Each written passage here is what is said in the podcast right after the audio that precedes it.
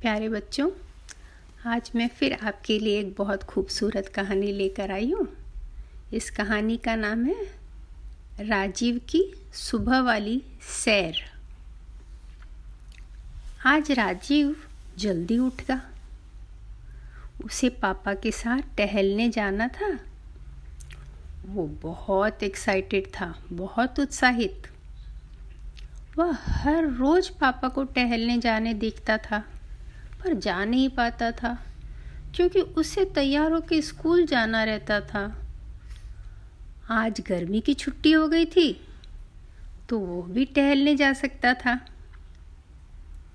पापा के साथ समय बिताना उसे बहुत अच्छा लगता था। पापा हमेशा व्यस्त रहते, और जब रात को वो घर आते तो खाने के बाद वे अखबार पढ़ते या टीवी देखते। जब तक राजीव के सोने का वक्त हो जाता। कितनी अच्छी हवा चल रही थी, ऐसा लग रहा था जैसे कोई सहला रहा हो। हवा में भी खुशी देने की कितनी ताकत है। और उगते हुए सूरज की रोशनी सब कुछ कितना सुंदर बना देती है। प्रकृति में कोई जादू है? राजीव को बहुत अच्छा लग रहा था सुबह उठकर यू पापा के साथ आना। उसके पापा फ़ोन में बात करते हुए चल रहे थे और राजीव सभी टहलने वालों को देख रहा था। जिससे भी नज़र मिलती। वह उन्हें नमस्ते या गुड मॉर्निंग विश करता। काफ़ी लोग उसके अभिवादन से खुश हो जाते। उनके चेहरे में मुस्कुराहट आ जाती और वे प्यार से जवाब देते। काफ़ी लोग अनसुना करके आगे चले जाते। राजीव को लगा कि जो लोग जवाब दे रहे हैं वे बड़े दयालु हैं। और जो जवाब नहीं देते, वे घमंडी हैं। जब पापा की फ़ोन में बातचीत ख़त्म हुई तो उसने पापा से इस बात की ज़िक्र की। पर उसके पापा बोले, हमें किसी के व्यवहार की इस तरह समीक्षा नहीं करनी चाहिए। हो सकता है वे किसी मुसीबत में हों।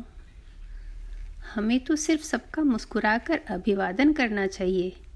वे जवाब दें या ना दें, उन पर छोड़ दो। राजीव को पापा के साथ समय बिताना बहुत अच्छा लगता था, पर उसके मम्मी पापा बहुत व्यस्त रहते थे। वे उसकी हर ज़रूरत का ध्यान रखते थे, पर उसकी इच्छा होती थी कि वे उसके साथ बैठकर खेलें कभी लूडो, कभी फुटबॉल या कुछ भी। राजीव अकेला बच्चा था। कई बार उदास हो जाता था कि उससे कोई घर में नहीं खेलता। पार्क के पास एक मंदिर था।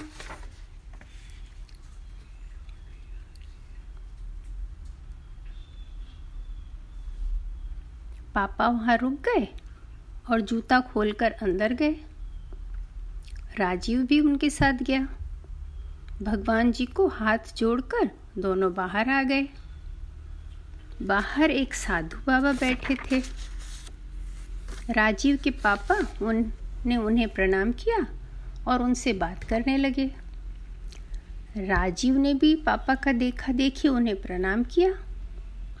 साधु बाबा ने उससे पूछा, भगवान से तुमने क्या मांगा? अरे, भगवान से कुछ मांगना होता है क्या? यह तो राजीव ने कभी सोचा ही नहीं था। भगवान बड़े हैं, उन्हें सब कुछ मालूम है तो उन्हें आदर से प्रणाम कर दिया बस। उसने कहा, कुछ भी नहीं। तो साधु बाबा ने कहा अगर सच्चे मन से मांगोगे तो तुम्हारी इच्छा ज़रूर पूरी होगी।